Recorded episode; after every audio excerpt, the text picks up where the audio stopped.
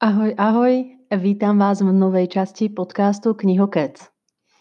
Jedná sa o 12. časť a zároveň máme koniec júna, prichádzajú prázdniny, prichádzajú letné dovolenky a to je aj tým dôvodom, prečo je táto časť našou poslednou časťou v rámci prvej série podcastu a teraz sa dlhší čas neuvidíme, alebo teda nebudeme počuť a budem sa na vás tešiť v druhej série podcastu Knihokec od septembra. Ale na druhú stranu máme teda koniec mesiaca a ja som sa vám rozhodla priniesť svoj najvýber kníh, ktoré som počas júna čítala. Tentokrát to bude celkom taká ako ženská tematika. Z nejakého dôvodu všetky tie najknižky, ktoré som čítala, napísali veľmi silné ženy s veľmi silným hlasom. Takže sa už teraz teším na vaše nejaké pripomienky, odporúčania a čo na to vôbec ako poviete. Poďme na to.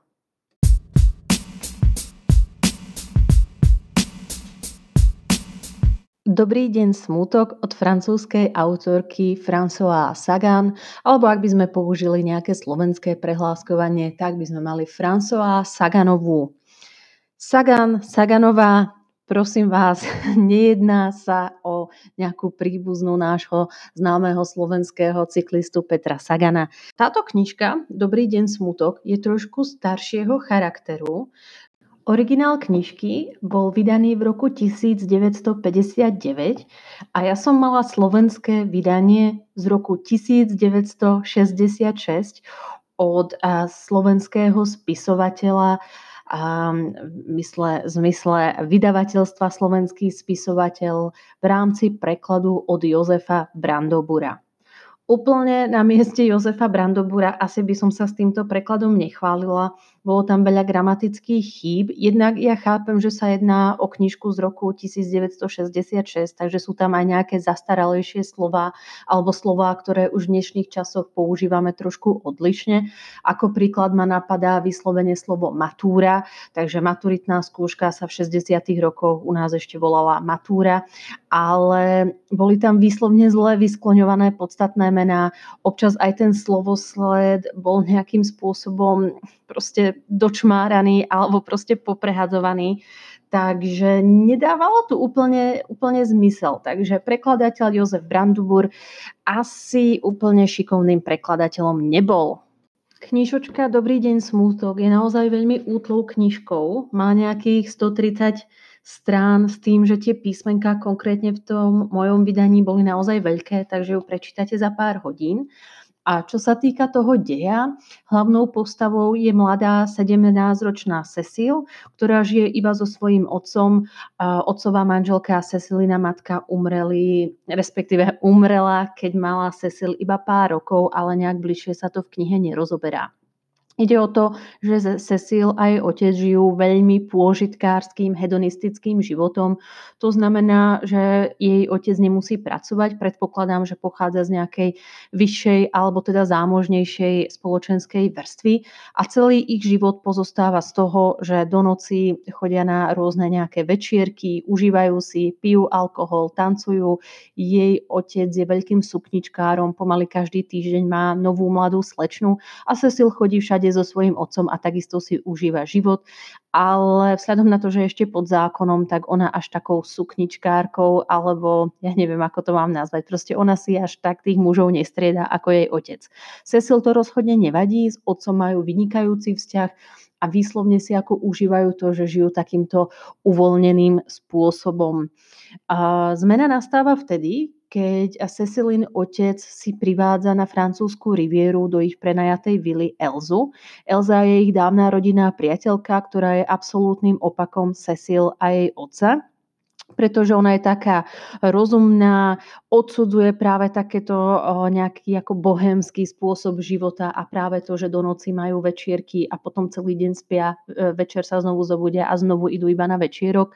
A výslovne sa snaží tá Elza nejakým spôsobom ako zasiahnuť a ovplyvniť ich život tým lepším spôsobom.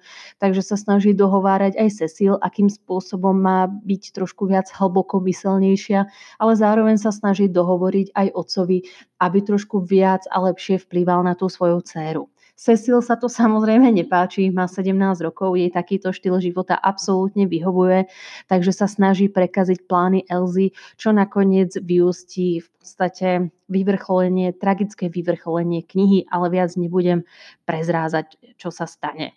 Knižka je v podstate o tom, ako sú ľudia nejakým spôsobom plitký, povrchný, ako ich nezaujímajú nejaké ako hĺbšie city, nemajú žiadne morálne zábrany a nemajú žiadne ani výčitky svedomia alebo nepremýšľajú seba reflexne o svojich záležitostiach. Čo je veľmi dôležité spomenúť, že knižka Dobrý deň smútok bola debutom François Saganovej. Sama túto knižku v tých 50. rokoch, keď napísala, mala ledva nejakých 19 alebo 20 rokov a vzbudila obrovskú senzáciu, pretože ja si tiež myslím, že na to, že mala 19 rokov, tak toto bol veľmi slušný debut.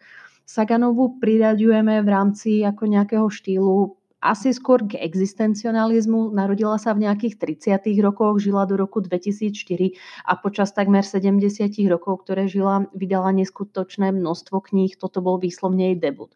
Mňa navnadila, aby som si trošku prečítala knižky aj z jej nejakého neskoršieho obdobia, aby som si ako práve porovnala ten jej štýl, akým spôsobom dozrela nielen ako človek, ale aj ako autor. Ale na debut to bolo veľmi, veľmi slušné a Myslím, že práve ako skvelo popísala tú prostoduchosť postav. A rozprávačom je v podstate ako Cecil, ktorá hovorí o svojich pamätiach a je to podstate taká istá povrchná a plitká osoba. A, a toto, toto ma na tom ako prekvapilo, že je to hlavná postava, ale nie je výslovne nejaká pozitívna alebo silná, ale, ale je naozaj prostoduchá, plitká a viac menej by sa ako dala hodnotiť ako nejaká negatívnejšia postava. Takže toto ma zaujalo, že už aj v 50. rokoch sme tu mali trošku atypickú ženskú postavu. Idiot od americkej autorky Elif Batumanovej. Ku by som hodnotila hneď na prvom mieste ako nádherne graficky spracovanú. A naozaj jednak v rámci ako tej hlavnej obálky máte aj grafické dievča v nejakom ako červenom tričku s ofinou čiernymi vlasmi s tým, že ten, to samotné viazanie je robené cez nitky. Myslím, že sa to nazýva japonské viazanie, ale nie som si úplne istá. A tie samotné stránky knižky sú robené červenou farbou. To znamená, že ak sa pokud pozriete na knižku, väčšina kníh má také tie svetlo hnedé alebo nejaké krémové strany, tak tu je hra na tých knižiek urobená červenou farbou a výslovne je to ako nádherné grafické spracovanie, takže okamžite táto kniha graficky u mňa vedie na 5 bodov a z 5, takže naozaj krása. Knižka bola vydaná cez vydavateľstvo Akropolis a to v roku 2019 s tým, že originál knižky The Idiot eh, bol vydaný v roku 2017 eh, v USA. Elif Batuman je americkou autorkou, ktorá má ale turecké korene alebo tureckých predkov. Ona sama sa narodila v nejakých 70. rokoch, v roku 1977 konkrétne v New Yorku a viac menej sa jedná o jej takisto románovú prvotinu. A knižka síce na prvý pohľad a v rámci toho českého prekladu môže vyzerať útlo, ale nenechajte sa zmiasť. Tie stránky, jednotlivé stránky sú naozaj veľmi tenké, dosť nahustené, takže som tam mala 450 strán textu. O čo ide v tejto knižke? A hlavnou postavou je mladá 19-ročná dievčina Celine, ktorá popisuje svoje začiatky pôsobenia na univerzite v Harvarde, kde práve začala študovať. Jednak sa začína spoznávať so svojimi spolubývajúcimi, popisuje jednotlivé nejaké semináre a nejaké praktické cvičenia, ktorých sa zúčastňuje, popisuje svoje prvé spoznania sa s inými ľuďmi, popisuje svoje ako miesto, akým spôsobom sa snažila ako uplatniť v Harvarde, kým ešte študovala niekde v New Jersey na strednej škole, tak bola ako jednou ako z najlepších žiačov, vždy mala slovo a tu zrazu príde do Harvardu, kde len v rámci prvého ročníka začalo študovať vyše 1600 študentov a zrazu je, je len jednou z mnohých, pretože všetky, všetci sú geniálni a všetci sú dobrí a všetci sú úžasní a všetci majú svoj hlas. Selin, hlavná postava, sa chce stať spisovateľkou a práve preto aj tie hodiny alebo semináre, ktoré sú vyberá, sú úzko prepojené s jazykom, lingvistikou, chodí dokonca na konverzácie z ruštiny, a pretože samotná autorka Elif Batuman je hodne nasadená na tú ruskú literatúru a to je aj ten dôvod, prečo si vybrala názov knižky Idiot. Je to parafráza na Dostojevského idiota. Kniha je relatívne zle hodnotená. V rámci napríklad databáze kníh má nejakých 73% z 26, z 26 hodnotení, čo je relatívne málo. A snažila som sa nejak ako rozmýšľať, čo, čo by mohlo byť tým dôvodom, pretože mňa tá knižka ako hrozne bavila. Sama ju budem hodnotiť na vyše 4 hviezdičky.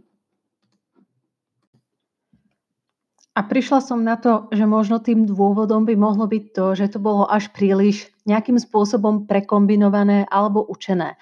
Elif Batuman tam dosť ako zachádza do detajlov, preberá semestrálne nejaké cvičenia aj s tou hlavnou postavou Selin. To znamená, že tam máte nejaké vsúky, či už z literatúry, lingvistiky, rôzne nejaké ako rozbory diela, hlavne nejaké filozofické vsúky, eh, čo kto povedal, aký nejaký filozof. Takže občas je ten dej trošku ťažšie sledovať, nehovorím, že je to nemožné, ale skôr ako vyžaduje plnú pozornosť, plné sústredenie, aby ste ako chápali tie prešmičky. Takže, takže možno to by mohlo byť takým um, takým tým nejakým negatívnym aspektom, prečo tá kniha u nás nie je až tak obľúbaná. Mňa táto kniha veľmi bavila. Ja som sa v podstate v nej dostala do tých svojich študentských rokov v rámci univerzity a hrozne ma bavilo práve čítať jednotlivé hodiny, prednášky, čo to tej hlavnej postave dávalo, čo sa tam naučila, čo sa tam vôbec rozoberalo, akým spôsobom sa snažili ako učiť tí univerzitní profesori svojich študentov. Takže pre mňa to bola taká ako krásna rekapitulácia svojich študentských rokov. A mimochodom táto knižka sa v roku 2018 dostala do finále v rámci Pulitzerovej ceny, ale nakoniec ju nevyhrala. A túto knižku ešte veľmi často prirovnávajú ku knihe Sally Rooney Rozhovory s priateľmi. Uh-huh. Ja som tak ako premýšľala, čo by opäť mohlo byť tým dôvodom, aká je tam nejaká ako nejaký spojovací materiál medzi týmito dvomi knihami, prečo ako práve prirovnávajú k Sally Rooney. A asi možno tie postavy. V rozhovoroch s priateľov to bola Francis, v tejto knižke to bola Celine ako hlavná postava a obidve hlavné postavy sú skôr také ako pasívne. Oni sa nechávajú úplne unášať prúdom. Proste kam ich prostredie, priatelia, známi zavedú, tam idú aj oni. Takže ak sa ich niekto opýta, chceš pivo, divčatá síce napríklad pivo nechceli alebo nemali na to chuť, ale ale dajú si, pretože proste nemajú tú silu odpovedať nie. Naopak, keď sa ich niekto opýta, pôjdeme tam a tam postaví, nechcú ísť ani Francis, ani Celine v knižke Idiot, ale pôjdu, pretože ich proste, pretože sa nechávajú výslovne unášať tým prúdom a prostredím toto prirovnanie ma dosť mm, pobavilo, celkom s ním súzním, takže z toho som zostala taká ako e, celkom pobavená. A bolo tam ako viacero takých ako častí, kde Selin vystupuje viac menej tak seba ironicky, úplne sa nereprezentuje ako nejaká super úžasná, pozitívna, kladná postava a, a tak ako ironicky hodnotí a popisuje e, ten dej alebo to prostredie, v ktorom sa nachádza alebo tie veci, ktoré sa jej dejú možno to bol, to, bol, to bol tým ako nejakým spojovacím vodítkom medzi týmito dvomi knižkami. Táto kniha ma rozhodne bavila viac ako rozhovory s priateľmi. Dokonca som sa niekoľkokrát um, celkom ako zasmiala. A napríklad teraz výslovne listujem v knižke a hľadám tú časť, um, kde, kde ma ako úplne ma, ma išlo popúkať nejak do smiechu a bola to čas, tá časť, kde Selene so svojimi kamarátmi niekde v Maďarsku v rámci nejakého výmeného pobytu išli na diskotéku, Selin alkohol nepije a museli tancovať do kruhu, tak jej to pripomínalo škôlku, že to bolo rovnaké trápne tancovanie na diskotéke do kruhu, ako to bolo onoho času v škôlke, ale možno v tej škôlke to bolo práve smutnejšie aj z toho dôvodu, pretože tam nikto si nemohol dať alkohol, aby sa necítili až tak trápne. Dom duchov od čílskej autorky Isabel Allende.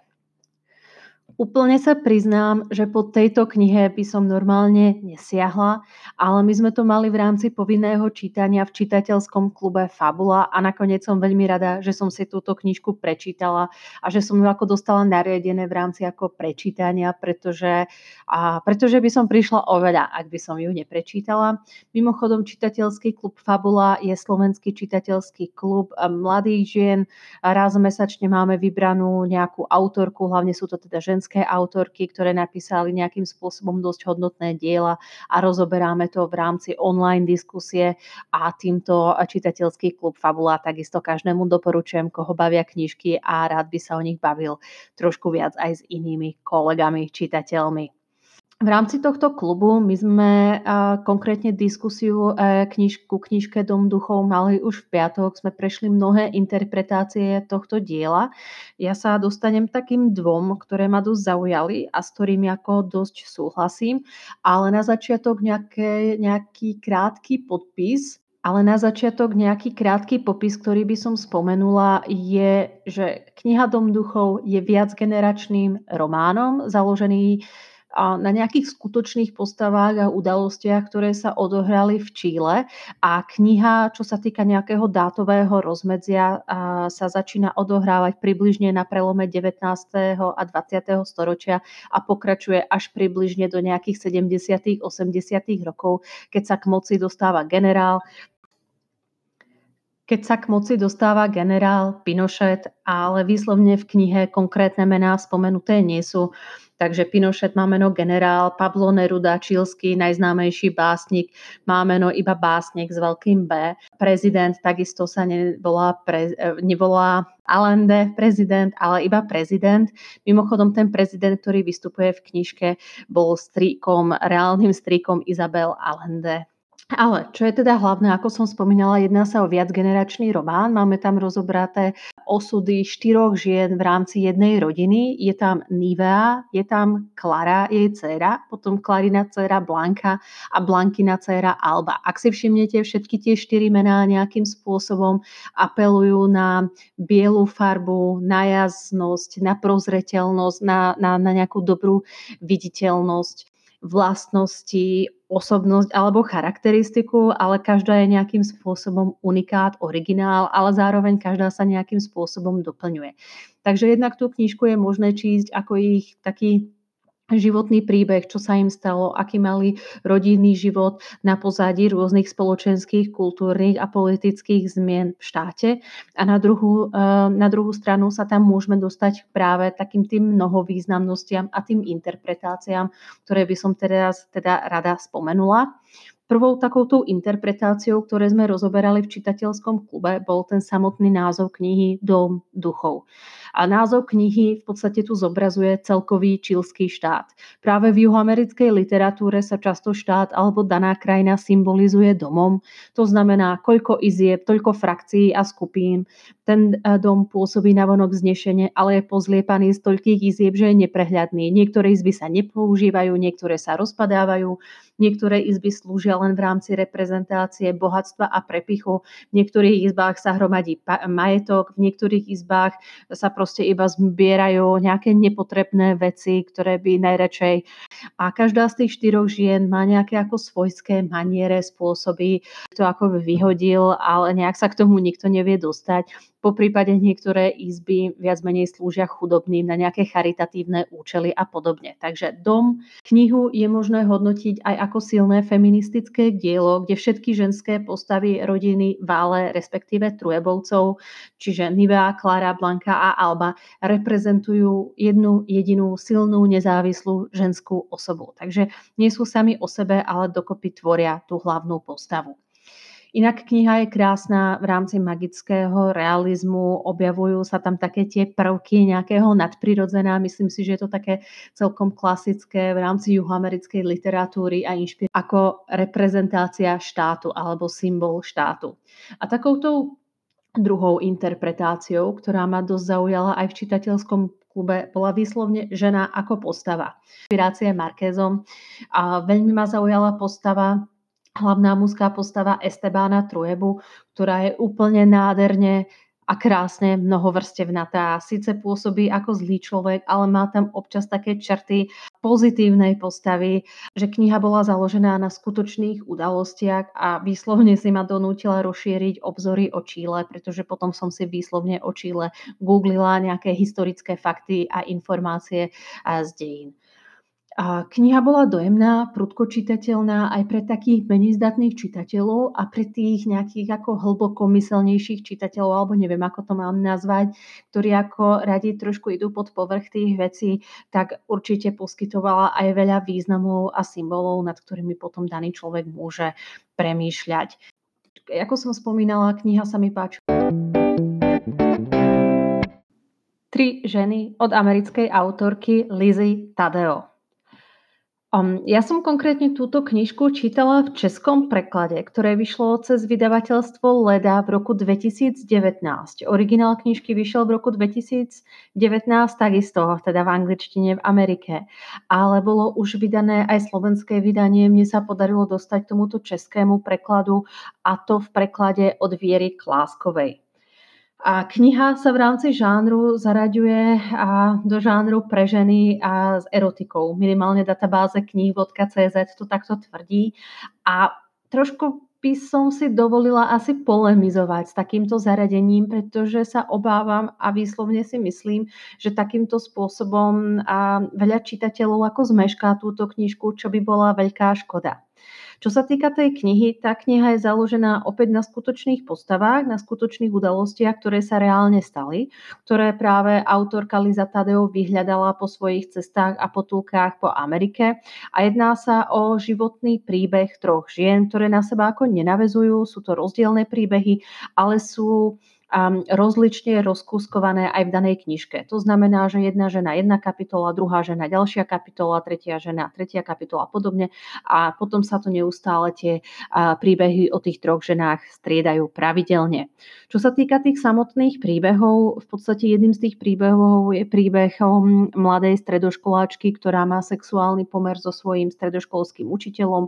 O niekoľko rokov ho zažaluje cez súd a na nás, na čitateľoch spočíva to, či jej uveríme, či sa to naozaj stalo, či sa to, čo sa odohralo medzi učiteľom a žiačkou, dalo nazvať nejakým sexuálnym obťažovaním alebo nie. Druhým príbehom je príbeh o žene, ktorá má približne nejakých 30 rokov, má obrovský dom, krásne postavený, má manžela, ktorý neustále pracuje, má dve malé deti a viac menej väčšina z nás by si mohla myslieť, že je úplne šťastná. Ale nie je to tak a táto žena má mimo manželský pomer. Tie dôvody, kvôli ktorým sa to deje, sa potom každý čitateľ dozvie v danej knižke. Nechcem úplne prebiehať a prezrádzať nejak dej, ale má teda mimo manželský pomer a treťou postavou alebo treťou nejakou ukážkou toho príbehu je žena, ktorá má cca nejakých 35 rokov, volá sa Sloven a ona má opäť manžela, majú dom, dokonca Sloven vlastní svoju vlastnú reštauráciu, ktorú vždy chcela vlastniť už od mala. No a tam je u nich taká nejaká preferencia, že okrem toho, že sú v posteli dvaja, ona a jej manžel, tak preferujú ešte výskyt nejakej tretej, po prípade štvrtej osoby. Po prípade si Sloven užíva s nejakým iným párikom a na nahráva to svojmu manželovi alebo ho referuje cez telefón, čo sa momentálne deje v posteli s tými dvomi ďalšími cudzími ľuďmi alebo partnermi. Takže trošku také atypické manželstvo, asi, asi nejaký ako mm, partnerský trojuholník, štvoruholník, asi takto by som to nazvala. Čo je takým ako nosným pojitkom všetkých troch príbehov je to, že je to vždy na čitateľok, akým spôsobom sa postaví ich životným príbehom. Liza Tadeo pozbierala naozaj všetky ako čriepky a detaily z ich života. Celkovo ako nám predostrela pred nás nejakú ich rodinu anamnézu, čo sa s nimi stalo v detstve, prečo vyrástli z nich také dievčatá a ženy, aké z nich vyrástli, aké nejaké traumy zažili, aké, v aké nejakej spoločnosti sa vyskytovali. A je fakt na čitateľovi, aby sme sa ako k tomu postavili. Či je to morálne, nemorálne, či je to normálne, nenormálne. Liza Tadeo vôbec nechce nikoho súdiť, ona objektívne popisuje tieto príbehy, ale myslím si, že keď nejaký čitateľ číta práve túto knižku, tak si uvedomí, že nejakým spôsobom subjektívne sklzáva k akémusi hodnoteniu a, a názorom alebo nejakým predsudkom, ktorá, ktoré ako, ako osoba môže mať. A s tým teda, že tu sa nehraje autorka na žiadne nejaké predsudky, nechce nikoho nejakým spôsobom obviňovať, skôr poukazuje na fakt, že koľko žien, toľko chutí a toľko preferencií. Každá zo žien sa stavia nejakým spôsobom inak k tej svojej sexualite, k sexualite, um, tým nejakým sexuálnym preferenciám a nie je možné proste ženu hodiť do jedného vreca s inými ženami. Proste koľko chutí, toľko chutí a skôr je to ukážkou toho, aby sme nemali predsudky, pretože my to máme ako každý rôzne. Takže to je ten dôvod, prečo ma tá kniha bavila ale čo ma rozhodne naštvalo, boli opäť negatívne hodnotenia, napríklad na databáze kníh, ktoré mali z tejto knižky zmiešané pocity.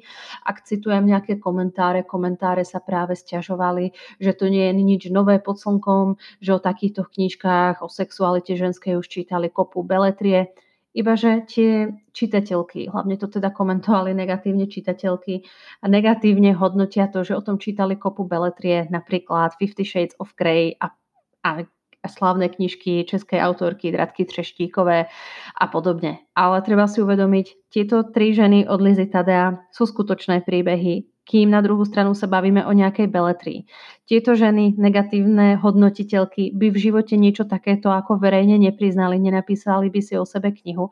Ale na druhú stranu, ak sú nejaké tri ženy, ktoré sa rozhodnú skrze Lizu Tadeo vydať nejaké svoje životné príbehy takýmto spôsobom, tak sa budú odsudzovať. A presne to mi vadilo na tých ostatných hodnotiacich, že strašne odsudzovali tie ženy.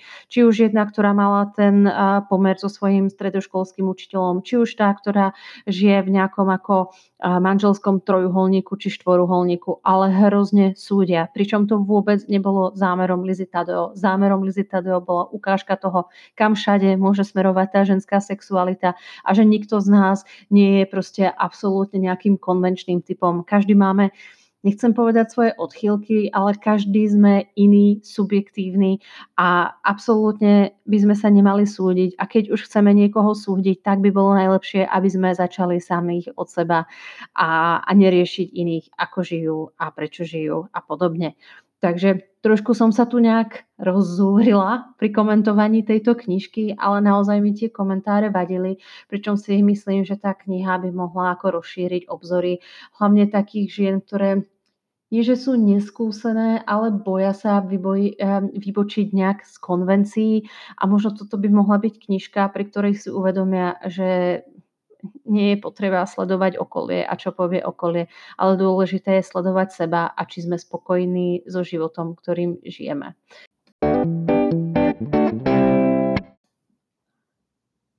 A to bolo na dnes všetko, priatelia. Dúfam, že vás niektoré zo spomínaných knížiek v rámci môjho júnového výberu zaujali. Možno si o niektorých z nich prečítate ešte viac nejakých informácií, dokonca možno si niektorú z daných knížiek zadovážite, či už predajom, respektíve kúpou z knihkupectva alebo z knižnice.